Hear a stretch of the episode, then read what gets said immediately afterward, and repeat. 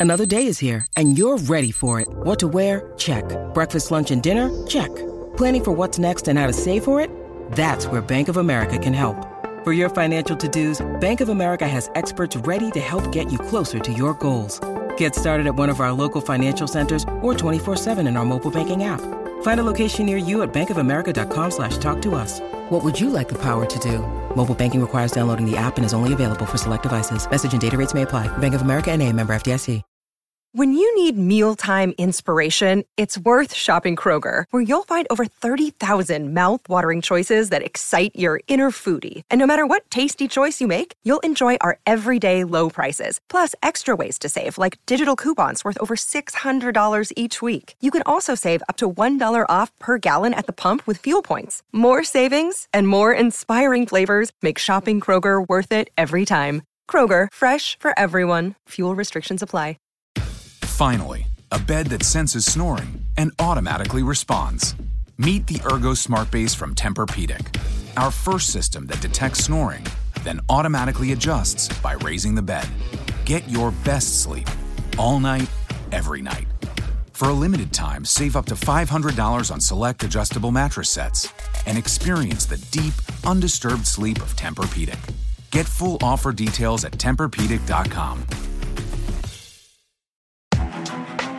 You're listening to the Bears Brothers podcast and postgame show, the place where Bears fans across the globe hang out online after every Bears game. Now get ready, because it's time to bear down.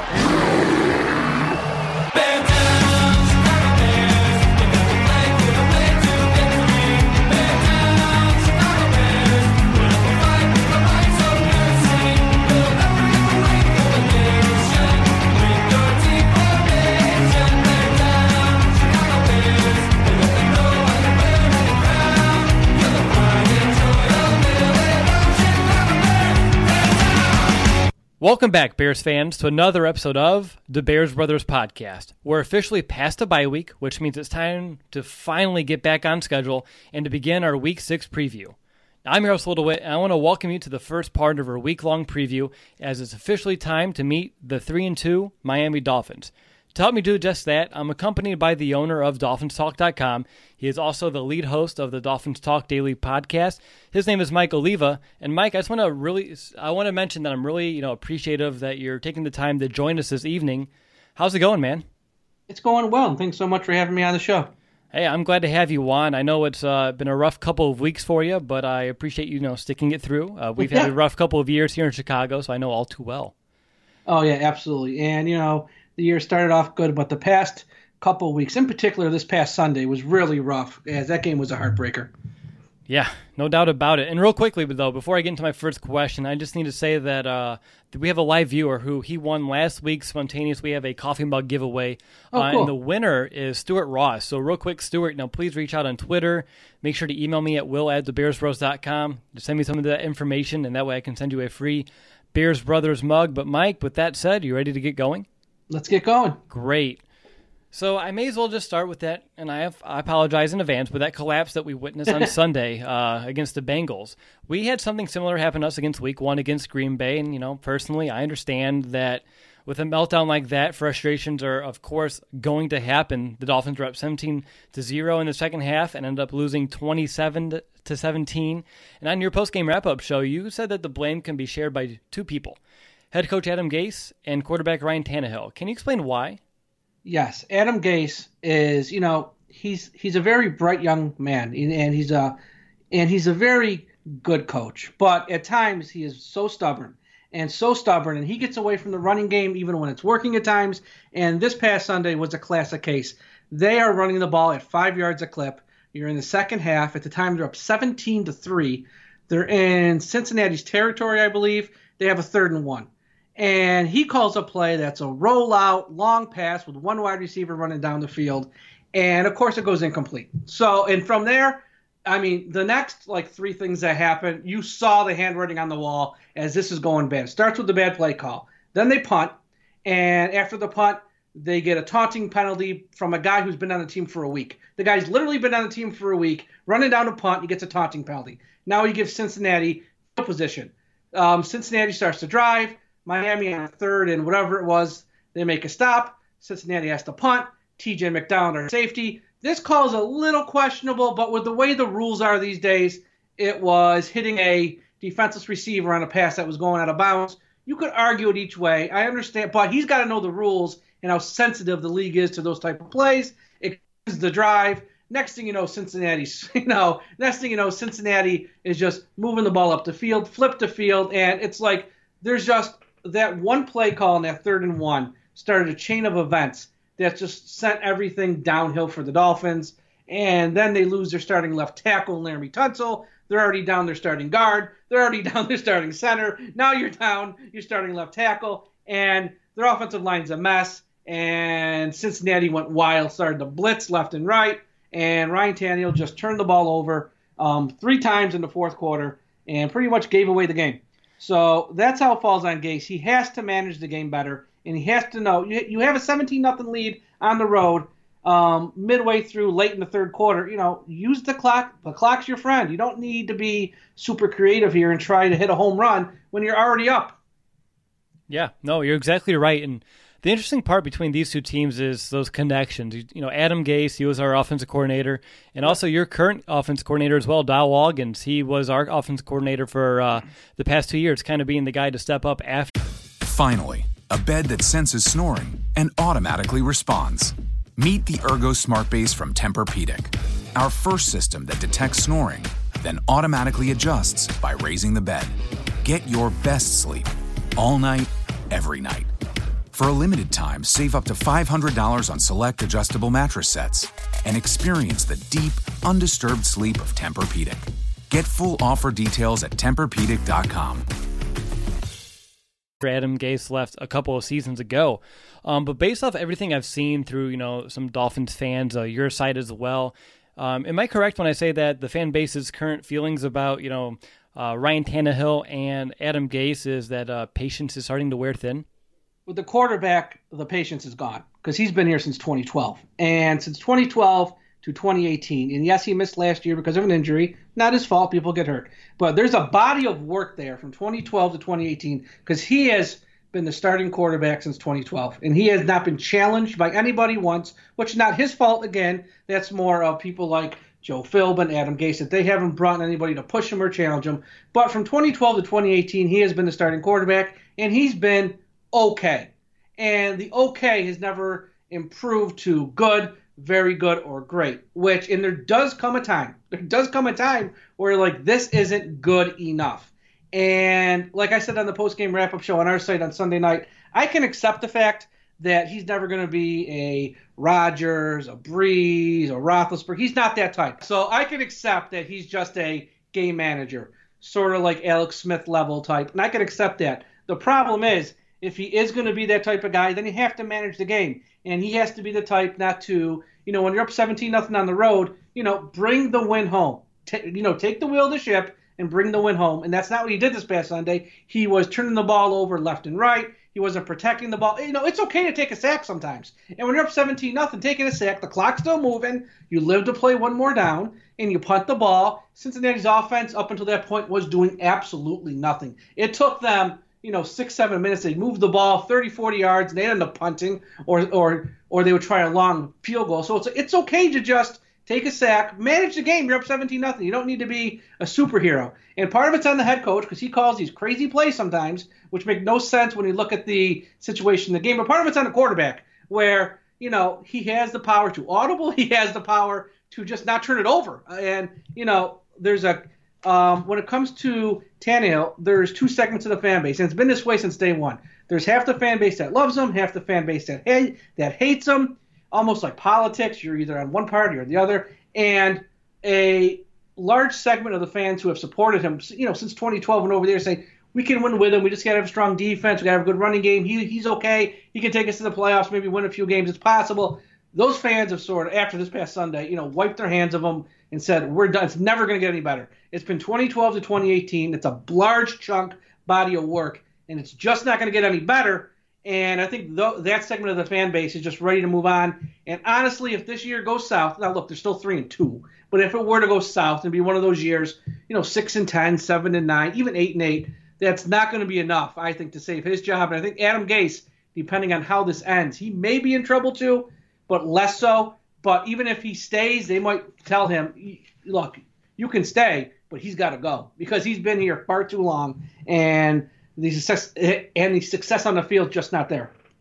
Interesting. It sounds very similar to the Jay Cutler situation here in Chicago when he was here for all of those years. But real quick, just sticking with your offense, you already kind of mentioned that beaten and battered offensive line, down three starters, your center, your left guard, uh, and now your left tackle, um, who he exited last game with a concussion. You know, of course, these injuries have led to Tannehill being pressured more, and I think, at least based off of my count, last week, at least two of his turnovers on Sunday came under some, you know, some sort of pressure.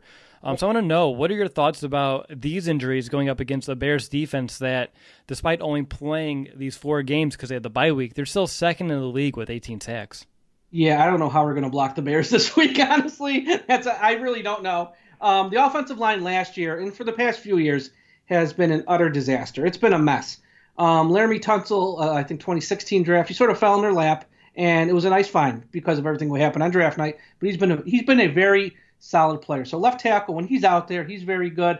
Left guard, we signed someone from your team, Sitton, a little bit older, but you know, very solid player. Unfortunately, he went down after one game. But what they did to fix the offensive line this year is because they never invest in guards. They just don't feel they have to. They don't want to waste salary cap money on guards. A lot of teams don't. But finally, this year, because of so many years of just poor offensive line play, of of poor offensive line play, they decided we're just going to pay a guard, at least one. And they went out and paid Sitton. And then Mike Pouncey, who, you know, people hear the name Pouncey, oh, he's a great player. The past few years, you know, he hasn't been able to practice all season. He just shows up on game day because he has a pretty bad hip injury that he's had a few surgeries on, and they sort of have to rest him Monday through Friday. So they found a way to move on from him, and then they made a trade with San Francisco to get Daniel Kilgore, who's you know pretty good, but he's like about the same age as Pouncey, nothing special, but pretty good.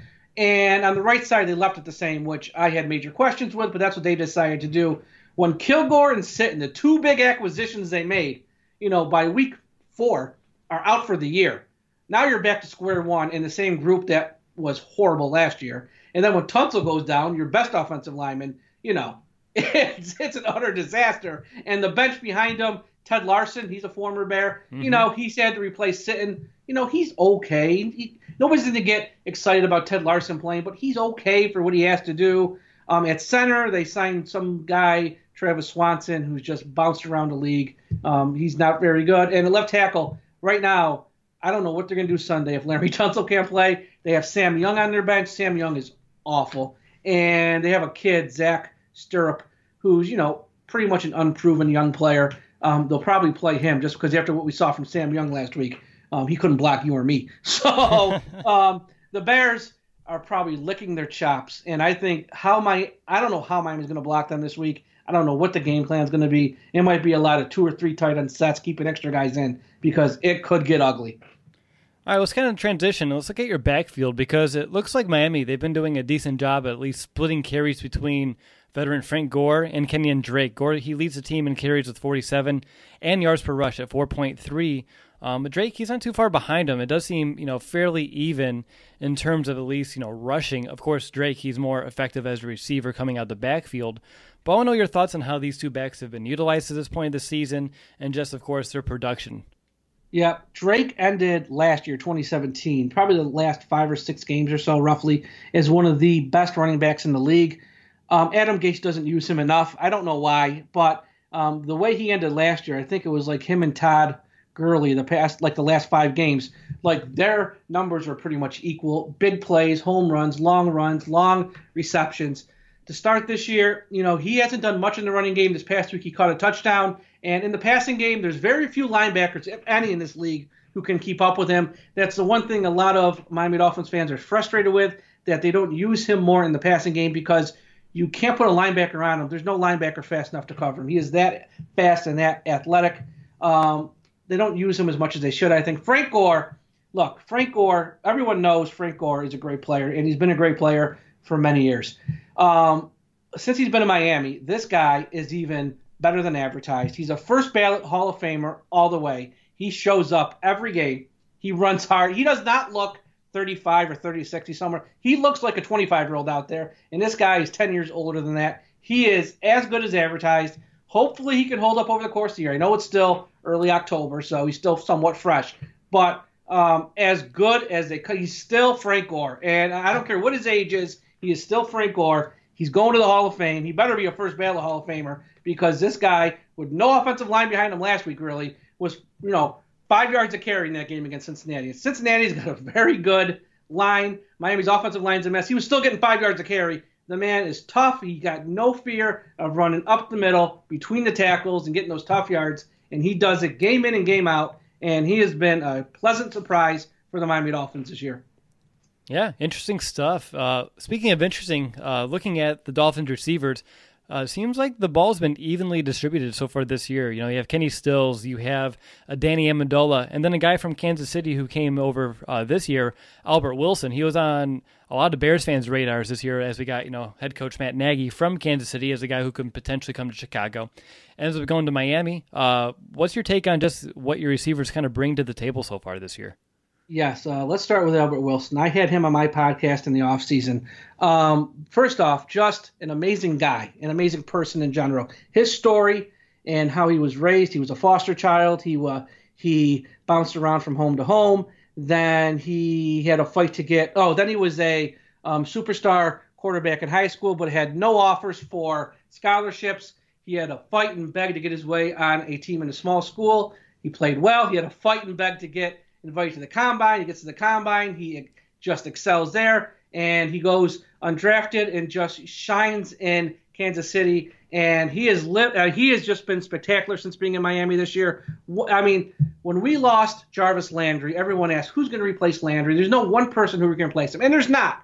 But Albert Wilson has sort of done the majority of the work of replacing Landry. You know, he's not Landry, but he's you know he's close. Let's put it that way. He's close. He's tough. He's He's electric when the ball's in his hand. He's played well. Jakeem Grant, you know, very short. I think he's like five eight, five nine, and that's probably a lie. He's probably a little bit shorter. But another guy with um, great speed and is sort of grown into the wide receiver position because when he was selected in the draft, he was primarily a punt returner and a kick returner. Now this is year three or four from I can't remember, and he has grown into a wide receiver. Kenny Stills, Everyone talks about his off the field stuff with the national anthem. There's two things people have to understand with that, and if you don't follow the Miami Dolphins, you don't know. Number one, as a wide receiver, he has quickly turned himself not into I don't want to say a number one wide receiver, but he's knocking on the door of being that type of guy. And number two, if all you know about him is he takes a knee for the national anthem, I beg you, follow his social media accounts. The work this man does in the community with the police in South Florida, with the hospitals in South Florida, with the children in South Florida. He's more than that. I know so, that's a horrible topic. I almost hate talking about it on my podcast because people, you know, just flip out. But if all you know about him is he takes a knee, I, I implore you, follow his social media account. It's not just taking a knee. He walks the walk, he talks the talk, he does the work off the field. And on the field, he is sort of knocking on the door of being that number one wide receiver. The stats don't back it up just because of the offensive line and the quarterback we have sometimes, but he is a big play at any moment, and he's playing well. The black sheep of the family would be DeVante Parker. This guy was a first round pick in 2015. There's reports out this week that they're trying to trade him. No team in their right mind would trade for this guy. He's a clown. He's a joke. He's always injured. When he does play, he does nothing on the field. There was a report this offseason that, you know, the guy eats fast food constantly, stays up late hours of the night playing video games in the wee hours in the morning, doesn't take care of himself doesn't act like a professional. He might play this week. Odds are he won't because he never plays. And even when he does play, he does almost nothing. So um, he's been a huge disappointment for the Dolphins. And they've had their other guys really step up, like Wilson, Grant, Amendola, and Stills. Those are the wide receivers who have stepped up and played well. And the speed they have there, very few teams can match. They are very fast at wide receiver. If they get the ball in the open field, you know, usually it will go for a touchdown. Good stuff there, Mike. Let's go ahead and just transition over over to your defense. Uh, over here in Chicago, Mitchell Trubisky is coming off that sixth touchdown game in Week Four, and really a big reason behind it, uh, especially that success, was just due to the offensive line giving him a very clean pocket to work with all game long. Now, looking at Miami, they're averaging less than two sacks per game this year, so obviously getting to opposing quarterbacks have been a struggle. I want to know why so. Um, getting sacks has been a struggle, but they're bringing pressure, and part of it is um, Robert Quinn, who they um, who they uh, traded with the Rams this offseason for, has been better than advertised at defensive end. Cam Wake, who's on the opposite side, he missed last week's game with injury. He is 36 right now. He's you know he's he's up there in age, but he's still Cam Wake. He still gets you 9, 10 sacks a year. Behind him, William Hayes. He was hurt against the Raiders. He's out for the year. Andre Branch has now missed two games. So their depth of that line is not there right now because of just mounting injuries. And there's one thing um, in our talk you're going to learn. The Miami Dolphins right now are the walking wounded, mounting injuries on both sides of the ball at pretty much all positions, and they are they're thin on the offensive line to the point where they don't even have quality players. On the defensive line, there's a little bit more there with depth, but they just don't have it. Interior, there's two second year players who have stepped up and are on the verge of become very good. They are Davon Godchaux and Vincent Taylor. Two, uh, one was picked around five last year, one was picked in round six in 2017. Both guys in their second year have really emerged as, you know, contributors, big time contributors, and guys who can produce from that defensive tackle. The sacks aren't there, but they do bring a lot of pressure, which we saw in the first three weeks with those wins. The pressure's there, rallying the quarterback. The sacks just aren't there on the stat sheet, but they are bringing a lot of pressure when they're healthy. And hopefully, Cam Wake, for Miami's sake, will play this week. We don't know. But if he's there with Robert Quinn. Um, that's a nice little one-two punch of pass rushers. And even if they don't get to the quarterback, they make the quarterback move. They give him a little bit of happy feet and make him, you know, be uncomfortable. Sure. You talked about all of those injuries in Miami, which again uh, seems like there's a lot that I can kind of understand and empathize with, especially from the last couple of years here in Chicago. Not only have we had those quarterback issues, those head coach issues, but injuries have uh, not this year, but the two previous years have really taken a toll. And like you've probably you're going through, it really limits the potential of the team, especially when you have just so many. But speaking of those injuries, your starting corner, uh, Bobby McCain, he's out with a knee injury, and I want to know like how has that impacted your defense? And also, can you maybe share some insight on some of the playmakers, like especially in the secondary? Because when I was kind of scouting this team uh, earlier today, I was very surprised to see that uh, Miami uh, they have a league high ten interceptions so far. Yeah. Uh, Bobby McCain's injury, they can overcome that. The problem was their Pro Bowl safety, Reshad Jones, is now playing with the torn labrum, and he missed two games. They can play without one or the other. Missing both is very that's a bit that that is a lot to overcome. At safety, they have a lot of depth. Reshad Jones, he's going to play through this partially torn labrum. I don't know how much longer he's going to play. He'll be out there this week against the Bears. Um, he missed the game against the Raiders and he missed the game against the Patriots. He played this past week against Cincinnati and he played well and he helped them. excuse me, and he helped them create a turnover. So when he's on the field, he changes everything because he is that good. T.J. McDonald is the other safety, more of a guy who you want to bring down in the box a little bit, not so much a roamer, that guy who's going to sit back there and be that center fielder. Minkah Fitzpatrick is, you know, as good as advertised. And I don't know who's going to win Rookie of the Year this year. Um, it's usually someone on offense, but for the for the defensive side of the ball, if he doesn't win it, I'd be stunned. He is their starting nickel cornerback as well as the guy who replaces Reshad Jones, a free safety when Jones can't go. And for a guy who's only played five games in the pros, he he plays like he's been in the league for like eight or nine years. Huge playmaker, solid tackler, makes no mental mistakes, and he, he like when you talk about a guy who has fundamentals, he has every fundamental that there is. Nick Saban, now this is at Alabama, where where Saban has every recruit in the whole country wanting to go there. He started as a true freshman out of high school. You know, a true freshman out of high school started at Alabama. Minkah Fitzpatrick, and everyone now knows why in Miami he is that good. Xavier Howard at corner might be, if he's not the best cornerback in the league, he's no worse than the second or third best, all depending on who you, might like a little more than someone else. He's top three, and however you want to rank him, he's that good. Um, he's another guy who ended last year very strong. He had he had huge games against Tom Brady on Monday night where he, he intercepted him two times. He had a couple interceptions against the Broncos. He had like five interceptions like the final three games last year, and that has carried over to this year where he has shut down his opposing wide receivers. You know, most weeks so the secondary is good. Bobby McCain, they can overcome him not being there because he's a solid player. Nothing special, solid. But if he's not there and Reshad Jones isn't there, that's when they got issues because then it's the game of musical chairs where you slide Minkah Fitzpatrick to safety. Now, who's your nickel corner? Who's your outside corner? And then you're starting to play guys who, you know, aren't so good. But, you know, when they're healthy, they're probably one of the better secondaries in the league. Good stuff there. Let's transition over to linebacker. I mean, obviously, you know, Kiko Alonso, he's a beast. I mean, no surprise there. He's leading the team with tackles with 33.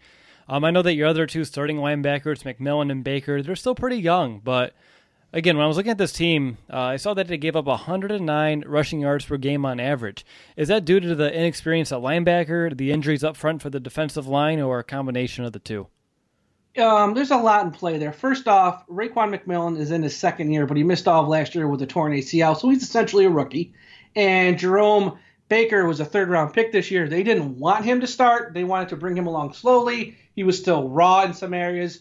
But, you know, the other guys they had at that outside linebacker spot really didn't impress in the summer training camp, and he was the best of the bunch. So they're essentially starting two rookies at linebacker. Kiko Alonso last year, he had a rough year in 2017, and it, it's not all his fault in that he had nobody around him. The guy, one guy he had to his right went AWOL prior to the first game of the year and just like ran away from the team for a few weeks. And to his left, he had nobody else. So they moved him back to the outside where he belongs. He's not playing middle linebacker, and he's got, I think, two interceptions so far this year, maybe three, and he's playing well like he should. And the linebackers are young. There's still some growing pains there, but each week you see them start to improve. The rushing yards, part of that is teams are having trouble passing on Miami. So if you can't pass, what are you going to do? You're going to run more. And with their secondary, when it's healthy, with Howard and Jones and Minkah and McDonald, you're going to run the ball more. So um, teams are running more. And you also have to remember, weeks one and two, they played the Tennessee Titans where they knocked out Mariota early in that game. And once they went to their backup, they relied heavily on the run and they didn't try to pass too much. Week two against the Jets, Sam Darnold's a rookie. They didn't want to overwhelm him, and he threw in early interceptions, so they went right to the run there to protect him a little bit. So they faced the run more than probably most teams, which is why they have probably given up more rushing yards than most teams. Against the run, heading into this year, that was the biggest concern on this team because Sue Suh was gone. He left for salary cap reasons. They had to let him go.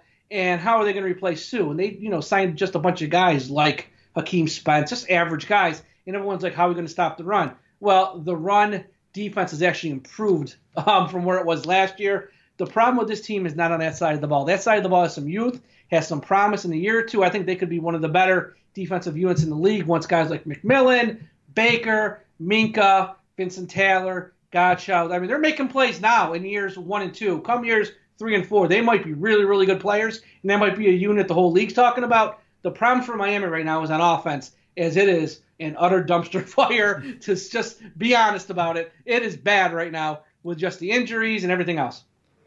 All right, hey Mike, real quick, anything else, uh, either offense, defense, behind the scenes, special teams that uh, we haven't mentioned yet today that you think you know Bears fans should kind of know heading into this week?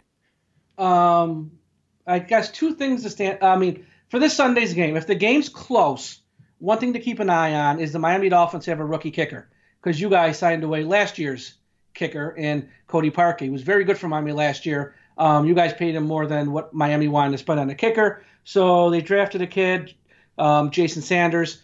Um, he doesn't have a lot of experience. I think he's only kicked like three field goals all year. He's made them all, but he doesn't have a lot of experience. And in a big spot, say this game's tight late in the game, um, how he would perform if he has to make a clutch kick or a clutch extra point uh, will probably be concerning for Miami Dolphins fans. The other thing to keep an eye on for the Bears is um, this Sunday's game at Hard Rock Stadium because the way they lost last week, the fan bite, the fan base there might just turn on the quarterback right out of the gate. I mean, one incompletion, one bad pass, you might have 70,000 people there booing Ryan Tannehill, and it might be a toxic environment for the Dolphins. I think it's going to get ugly quick. I think the fan base at this point, especially last week's game, that was as bad as lo- as bad a loss as they've had in God knows how many years. They might turn on him quickly, and if they do, um, I don't know. It, it, it might just be one of those things where, yes, it's just fans making noise, but that can just sort of go through a team and just be demoralizing. And if they get down and the fans really start to boo, it just might be an ugly scene for the Dolphins. I, I, I gotta be. I don't see how the Bears lose this game because Miami can't block anybody right now, and I don't know how they're gonna block the Bears. And if they find a way to win this game, um, I would be shocked. I'd be shocked. Wow, you know it's interesting how much a year can change because a year ago I don't think I had any guest in terms of like an opponent show ever say anything remotely close to that, which of course it puts a smile on my face as a Bears fan, yeah. but it leads right into my last question for you, and it's how I end every Meet the Opponent episode, and it's a two-parter, and the first parter is um, what needs to happen in order for the Miami Dolphins to come away with a win this Sunday? They have to block the Bears front seven. If they can find a way, first off, if Laremy Tunsil can play, then they got a shot. They got a shot. Tunsil he's that much of a game changer at left tackle. If he can play, then he got Larsen. Swanson would be going to his third game at center, and the right side has not been hurt. You know, it's not a great offensive line by any means, but they have a shot. Because look, they were up 17 with that offensive line against Cincinnati with guys like Geno Atkins and Dunlap. You know, they blocked them for three quarters. They had the game won. So they have a shot. If, if Tunsil doesn't play, the Bears win. Period. End of story. But that's the key. Can they block the Bears front seven? Because if they can't, they're not going to be able to run an offense of any kind. The quarterback won't have any time to pass. I don't know how they're going to run the ball well, and they're going to have to change formations, keep extra tight ends out, and they're not going to be able to run the offense they probably want to run. So Laremy Tunsil's the key. If he plays, then they have a shot to block the Bears, and that's the big thing for the Dolphins. If they want to win, can they block the Bears front seven? And I'm sure you know exactly where the second part of this two part question is going to go. Uh, just turning the tables, what needs to happen in order for the Bears to win and, of course, the Dolphins to lose this week? Um, for the Bears to win, I would think just don't turn it over. Because I don't know if Miami's offense is going to be able to put up a lot of points. I think the Bears, you know, Miami's young on defense. Now, they're very athletic, they're very fast, and they're playing with a lot of emotion. They are, you know, quickly becoming a very solid unit, but they still got their flaws. But I think if the Bears don't turn it over, um, you know, I think they're probably going to win again. I don't know if they're going to score a ton of points against Miami, but I just think Miami's going to score a lot. So I think if the Bears are protective of the football, Trubisky obviously he's coming off the best game of his life before the bye week. If he's anything like that, you know, they should have success putting up points and just don't turn the ball over. And I think the Bears will be okay because I once again I don't know how Miami is going to be able to block the Bears defensive line, especially if Tunsil doesn't play. I mean, I can't say enough because you don't know.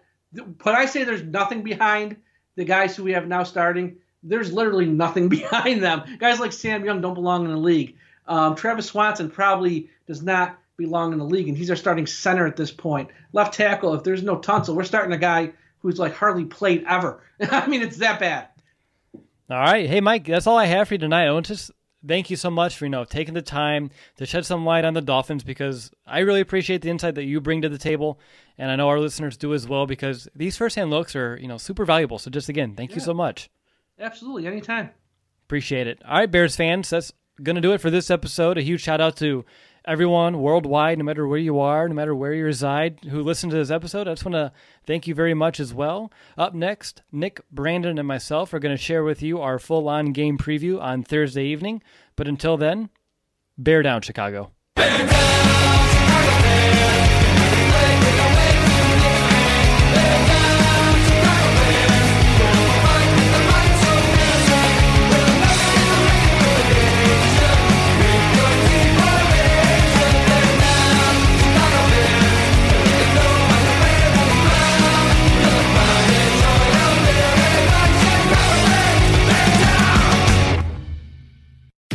Finally, a bed that senses snoring and automatically responds. Meet the Ergo Smart Base from Tempur-Pedic, our first system that detects snoring, then automatically adjusts by raising the bed. Get your best sleep all night, every night. For a limited time, save up to $500 on select adjustable mattress sets and experience the deep, undisturbed sleep of Tempur-Pedic. Get full offer details at TempurPedic.com.